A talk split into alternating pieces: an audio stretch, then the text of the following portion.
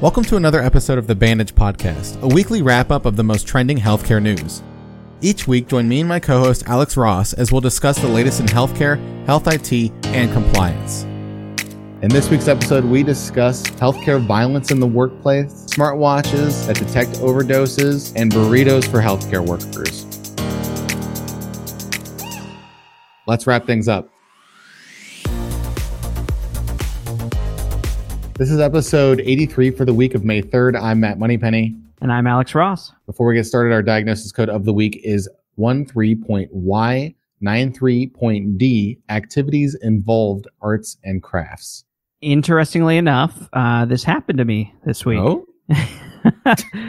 um, yeah, so as you know, I enjoy the arts and crafts a lot. Mhm. Yeah. and I, I spend a lot of time drawing and coloring. One of my favorite mediums is crayons, though, interestingly enough, or, or as some might say, crayons. yeah. Um, and I, I just absolutely love them. Well, i you've probably heard the the stereotype of you know certain groups or or like professions being crayon eaters. Well, Mhm. I, I figured why not give it a try? There has to be see what all something. the hype's about. right. This didn't just come out of nowhere. We didn't just make this up. Somebody was eating crayons. So Yeah. I took a couple bites and uh, a couple more and a couple more than that because really they, they taste pretty good. if they didn't want you to eat them, why'd they make them taste so good? Um, but Mhm. uh, all I can say is I, I did have to go get help because I was feeling pretty blue inside. Right. One of my favorite colors for crayons was mac and cheese, just because I like the name. Absolutely. It wasn't that pretty of a color, but I mean, it sounds delicious. So I I might have tried remember as well. correctly, it was it was pretty light. It was hard to even see when coloring on the standard It- yeah. like uh, light brown coloring book paper. Mhm. I So- wonder if there's an Alfredo noodle flavor, If there isn't, there should be. I bet you that one tastes better than blue. an Olive Garden breadstick flavor or temperature color. If they didn't want you to eat them, why'd they name them after food? Anyways, with that, let's get into the news. First up, we have doctors are the ones throwing the punches. Workplace violence in healthcare is a growing problem. The Occupational Safety and Health Administration, or OSHA, reported that from 2002 to 2013, incidents of serious workplace violence, those that requiring days off for the injured worker to recuperate, were four times more common in healthcare than in private industry on average. Further, a recent study published in conjunction with the American College of Emergency Physicians, or ACEP, found that of the 3,500 plus emergency medicine physicians surveyed, 71% reported witnessing an assault, while a shocking 47% of physicians reported being physically assaulted themselves. 97% of physicians stated that the main source of these assaults was patients, and 83% stated that a patient threatened to return to the facility to harm them. Definitely uh, patients. Yeah. It's not really doctors throwing the punches. It's more like doctors throwing the punches out of self defense. Yeah, I, I, don't- I could certainly see it. Granted, I, Yeah. I know a few doctors, and you know, Right. I think that they would defend themselves or potentially even act offensively if they they were you know upholding the right. Um, These are generally older doctors, though. I, I and I I have worked in a a workplace where the people we cared for could become physically violent and it was kind of like a you got to be on your guard all the time. And and certainly healthcare is no different.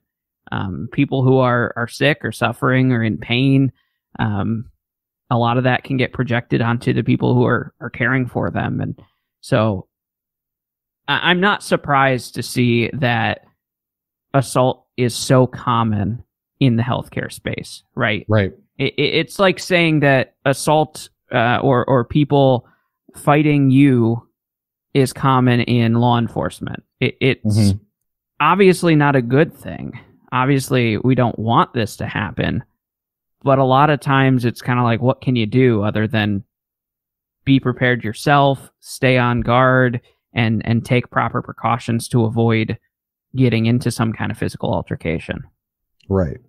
Yeah, it's unfortunate that it happens because, you know, doctors' main goal is to help patients, but sometimes you get patients who are aggressive. Maybe, you know, maybe Right. they just did a maybe they just had a crime and they got forced to go to the hospital because they were injured, so they have cops around them, and you know that that patient acts out, or you know maybe they weren't happy with the care that they received. It's just like the unfortunate thing that could happen that doctors need to prepare themselves for as well, Yeah, which is just yeah. like insane because they And- already have so and- much to prepare for as it is. Right. And you add on top of that people who are, are stuck in the hospital for days and, and they miss their friends, their family, they miss their freedom and you know, all of that frustration is is building up and oftentimes they're gonna blame whoever they can because they, they have to blame somebody. Yeah. And I'm not even saying it's entirely reasonable in a lot of cases. There are, are definitely a lot of these cases where people are experiencing the effects of their illness or the treatments that they're they're undergoing, and that's kind of what's what's causing them to either act more physically aggressive or um, you know do things that otherwise they probably wouldn't have. Right. Next up, smartwatch watches for overdoses. A California high school senior named Steve Dow has created a smartwatch to detect drug overdoses before they're fatal. The device uses a complex system of biosensors that Steve designed to monitor a user's body around the clock, detecting changes indicative of an overdose in measurements such as oxygen level, heart rate, and muscle movement. Steve came up with the idea for this smartwatch at the age of 13 when he witnessed his brother suffer an opioid overdose that almost took his life. Determined to make a change, Steve cold emailed numerous research groups, and when he was in ninth grade, a researcher at the University of Central Florida invited him to join a bioengineering lab. Steve has been working on the project for more than three years now. So this kid's in high school and he works at a bioengineering lab in the University of Central Florida. So he's 17 or 18 Right. and he's been working on this project for 3 years. So really he was like 14 when he started at this Right. bioengineering lab. Talk about like a prodigy. Holy cow. Jeez. Well, it, I, I do wonder exactly what Steve does at this lab because certainly Steve doesn't have uh, formal education in bioengineering. So is, Yeah, is it more of right. kind of like a apprenticeship? He's learning those things now, or is he just a, a collaborator on the project? I'd love to know more about that relationship. But regardless, the idea is a pretty cool one. The real question becomes how do you get these sensors in the place that they're needed? Because in Yeah, my right. experience, people who are likely to experience an overdose don't want to admit that. And and that's a lot of the issue is like, oh no, I'm fine. Right. Oftentimes you may not even know that they're struggling with an addiction. And, and so, you know, if we have a hard enough time convincing people, please just carry naloxone or Narcan so that if your friend has an issue, you can save their life, right? Mhm. That's a hard enough sell. I don't know how we're going to convince people like, hey, you have a problem, admit it and wear this thing. That that's going to be the challenge. It would probably have to be prescribed by their mental health care professional or something like that. Yeah. Where it's like you it's almost like a house arrest. I mean, it could be really helpful for people who have addiction problems, right? Absolutely. 100%. Yeah, I'm not denying that. The the issue is going to be getting them to wear it. Yeah, right. Of course. But, you know, Steve, man, what a what a it's crazy. He's like he created the silver lining. Obviously something happened really bad in his family that, you know, his brother overdosed. Luckily he survived, but barely Right. From the from what the story's saying and you know, he took that and motivated himself to do something pretty incredible. Absolutely. Next up, burritos for healthcare workers. This past week, Chipotle decided to give 250,000 free burritos to nurses, medical providers, and hospital employees as a way to say thank you for all their efforts during the COVID 19 pandemic. The limited time offer was launched as part of a new multi layered program to thank the medical professionals who tirelessly serve on the front lines of the pandemic this past year. So, you know, this this is a little bit of a lighthearted story, but it's kind of just there to exist as, you know, companies are trying are figuring out ways to market themselves and uh, use the pandemic as a way to do so. I know Chipotle has been on the forefront of of offering Mhm. support for a lot of people. Now, here's the criticism I'm going to make. Okay. Okay. Healthcare providers, healthcare and social assistance is the largest employer in the United States. It employs over 20 million people. Right, right, right. So we're we're talking about 10% of people have the opportunity for a free burrito. yeah. 10%. Yeah, when you put it that way, it doesn't sound as impressive. I, I just, just, feel like they're gonna they're gonna fly. Like, Whoa. that's a lot of burritos, but then you're like, mm, that's that's really not that's a drop in the bucket. Mm-hmm. Right. Now, I appreciate the effort. I think just the thought of, hey, we appreciate you, come get a burrito is is super cool. I just feel like they're gonna fly off the shelves and there'll be no burritos left. The, the ones who will be able to go get it are the ones who are able to uh, you know, work their schedule around. The ones right. who are stuck there for three days straight will miss out. it would be another thing if they delivered the burritos, which they might. I, I think I think there was something about delivering in the in the main article, so that is nice that they they're thinking about doing that. Um, but you know, it's just one of those things. I feel like organizations are just going to continue to market around COVID nineteen and acknowledge the fact that it exists and is in our lives for like the next five years. right. I agree. In case you were wondering, the next two largest employers, uh, this may have changed because this was uh, 2018 is the most recent data. But in 2018, the second biggest employers was the retail, and then third was accommodation and food service. Right. Both of which were probably affected by the, the pandemic significantly. So um, I'm sure that that number may have shifted a little bit. With that, let's go into our next segment. B R E A C H, Breach Patrol. It's a breach! All of the latest cybersecurity breaches. Welcome to Breach Patrol. We talk about the latest breaches all across the world. First up, Booking. Dot, oh no. The Dutch Data Protection Authority recently imposed a $558,000 fine against the hotel website Booking.com for waiting longer than 72 hours to report a data breach that happened in 2019. The attack happened when hackers persuaded hotel staff to reveal their Booking.com account login details. The hackers then used these credentials to log into Booking.com and stole information of more than 4,109 Booking.com customers, including names, addresses, phone numbers, and details about their bookings. Also taken was 283 credit card numbers. The problem occurred when Booking.com notified those attacked three days before they notified the Dutch Protection Authority. Yeah, so that's uh, a pretty substantial fine, especially considering that they didn't. It was for not notifying an agency right. rather than you know not having the right uh, uh, safeguards in place to prevent a breach. They didn't report it fast enough which right. Is, the issue is reporting it, not yeah, the breach itself. Which is a new thing. And it's not really something, it's not really much that booking.com could do to prevent this other than employee training. Right. Because it's a social engineering type attack well, where the hacker's it, like, hey, yeah, you know, give me your, give me your data. And the employee's like, oh, like yeah.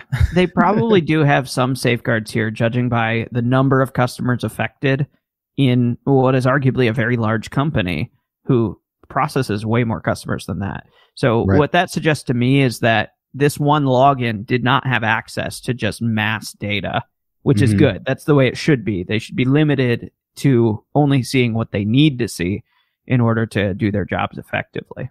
Agreed. But this is a good example of like a, a, a really it's a bountiful harvest for phishing attacks because they have yes. phone numbers and names and addresses so they can call people and say, Hey, this is, you know, Bill from booking.com. And, uh, I just, you know, we, we realized that we overcharged you on your last order. So if you'll just give me your credit card number, I'll refund it to you. Yep. Right. Right. And it's, you know, the hackers that did it are probably like on cloud nine right now because their social engineering attempt to work for booking.com. Right. So of course it's in their mind it's going to work on the customers too. So sure, sure. Next up, literal contact tracing. Insight Global, a vendor paid to conduct COVID 19 contact tracing in Pennsylvania, may have compromised the private information of at least 72,000 people, including their exposure status and their sexual orientation. An internal email was sent out within Insight Global that acknowledged what happened, saying employees disregarded security protocols established in the contract and created unauthorized documents. I feel like this was something that was like going to happen at some point because of contact tracing was such a new thing and it was implemented so quickly because right. of the, that's the urgency that's of the the thing. pandemic that it's like, With- duh, this was going to happen at some point. Exactly. Because we had to cobble together these systems as fast as possible, uh, that means there's probably going to be some weak points. Yeah. Obviously, there's things we can do, but- right. And here's one, and it's a pretty big one. Hopefully, all of the other groups that are doing things like this, contact contact tracing, for example, are learning and doing things now to prevent it from happening to them as well. And our final story, please stop tweeting about our breach. Australian security software house Click Studios has told customers not to post emails sent by the company about its data breach, which allowed malicious hackers to push a malicious update to its flagship enterprise password manager, Passwordstate, and used it to steal customers' password. Last week, the company told customers to, quote, commence resetting all passwords stored in its flagship password manager after the hackers pushed the malicious update to customers over a 28 hour window between April 20th and 22nd. The malicious update was designed to contact the attacker's servers to retrieve malware designed to steal and send the password manager's contents back to the attackers. In an update on its website, Click Studios said that customers are, quote, requested not to post Click Studios correspondence on social media. The email adds, it is expected that the bad actor is actively monitoring social media, looking for information they can use to their advantage for related attacks. I don't Well- really believe that story. yes. Don't post about one. this because the hacker might see it and hack you more. yeah. I feel like it's more of like a PR stunt. They're like, don't post about this because it gives us bad reputation on the internet, but also we're trying to protect you. So, so it's like a PR, like backwards PR type scheme where they're like, hey, you know, we don't want bad press on us, so don't post about it because, Right. please. and the thing is with with the internet is anytime you tell the internet not to do something, they're more than likely going to do it because of that Yes. reason, out Yep. of spite. Just to be like, you know what, dude, it's the internet. Like, what what are you going to do? and they're going to they're going to put a caption on it that says something like the company wants us to take this down but we're sharing Yeah. it anyway and then everyone's going to share it even more Yeah, I don't know, gonna maybe it's a marketing yeah. attempt It's like that image with Beyonce. There was that happened to Beyonce when she was in Mhm. the in the halftime show for the Super Bowl, where she posted there was an unflattering image or screenshot of her performance, and she requested that it gets uh, removed from the internet, which you know, of course, isn't possible. that was like something that we learned in grade school, where whatever you post on the internet is pretty much there for forever yep um, in some capacity. So, you know, even to this day, that was like five years ago. And even to this day, people are still posting that image out of Here- spite. So, here's why i don't believe it though because no other company ever says this ever no other breach that we've looked at over the last year has the company said don't tell anyone about this keep it to yourself it might be dangerous if you share it Right. nobody right. if it actually was dangerous, you think at least another company would have warned their customers about this. But but no, this is the only one. so I, I don't I don't really believe the story they're laying out, and frankly, uh, I think I'm gonna go share it. Oh, I'm kidding. I wasn't affected, so I, I don't have any dog in the fight there. But be careful. Your password manager is just a, a big list of all the things you don't want stolen. And that's it for this week's wrap up of your weekly healthcare news. I'm Alex Ross. and I'm Matt Moneypenny. We'll see you next week.